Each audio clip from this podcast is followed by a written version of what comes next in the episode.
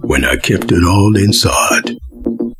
I felt soaking wet with stress.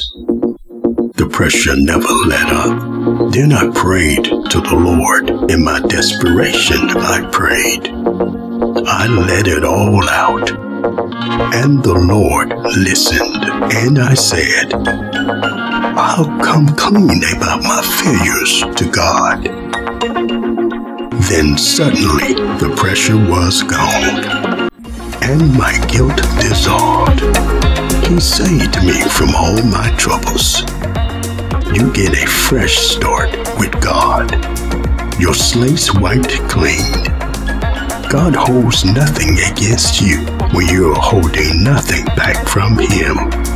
God's eye is on those who respect Him. He's ready to come to their rescue in bad times. We're depending on God. He's everything we need. Get ready. Amen.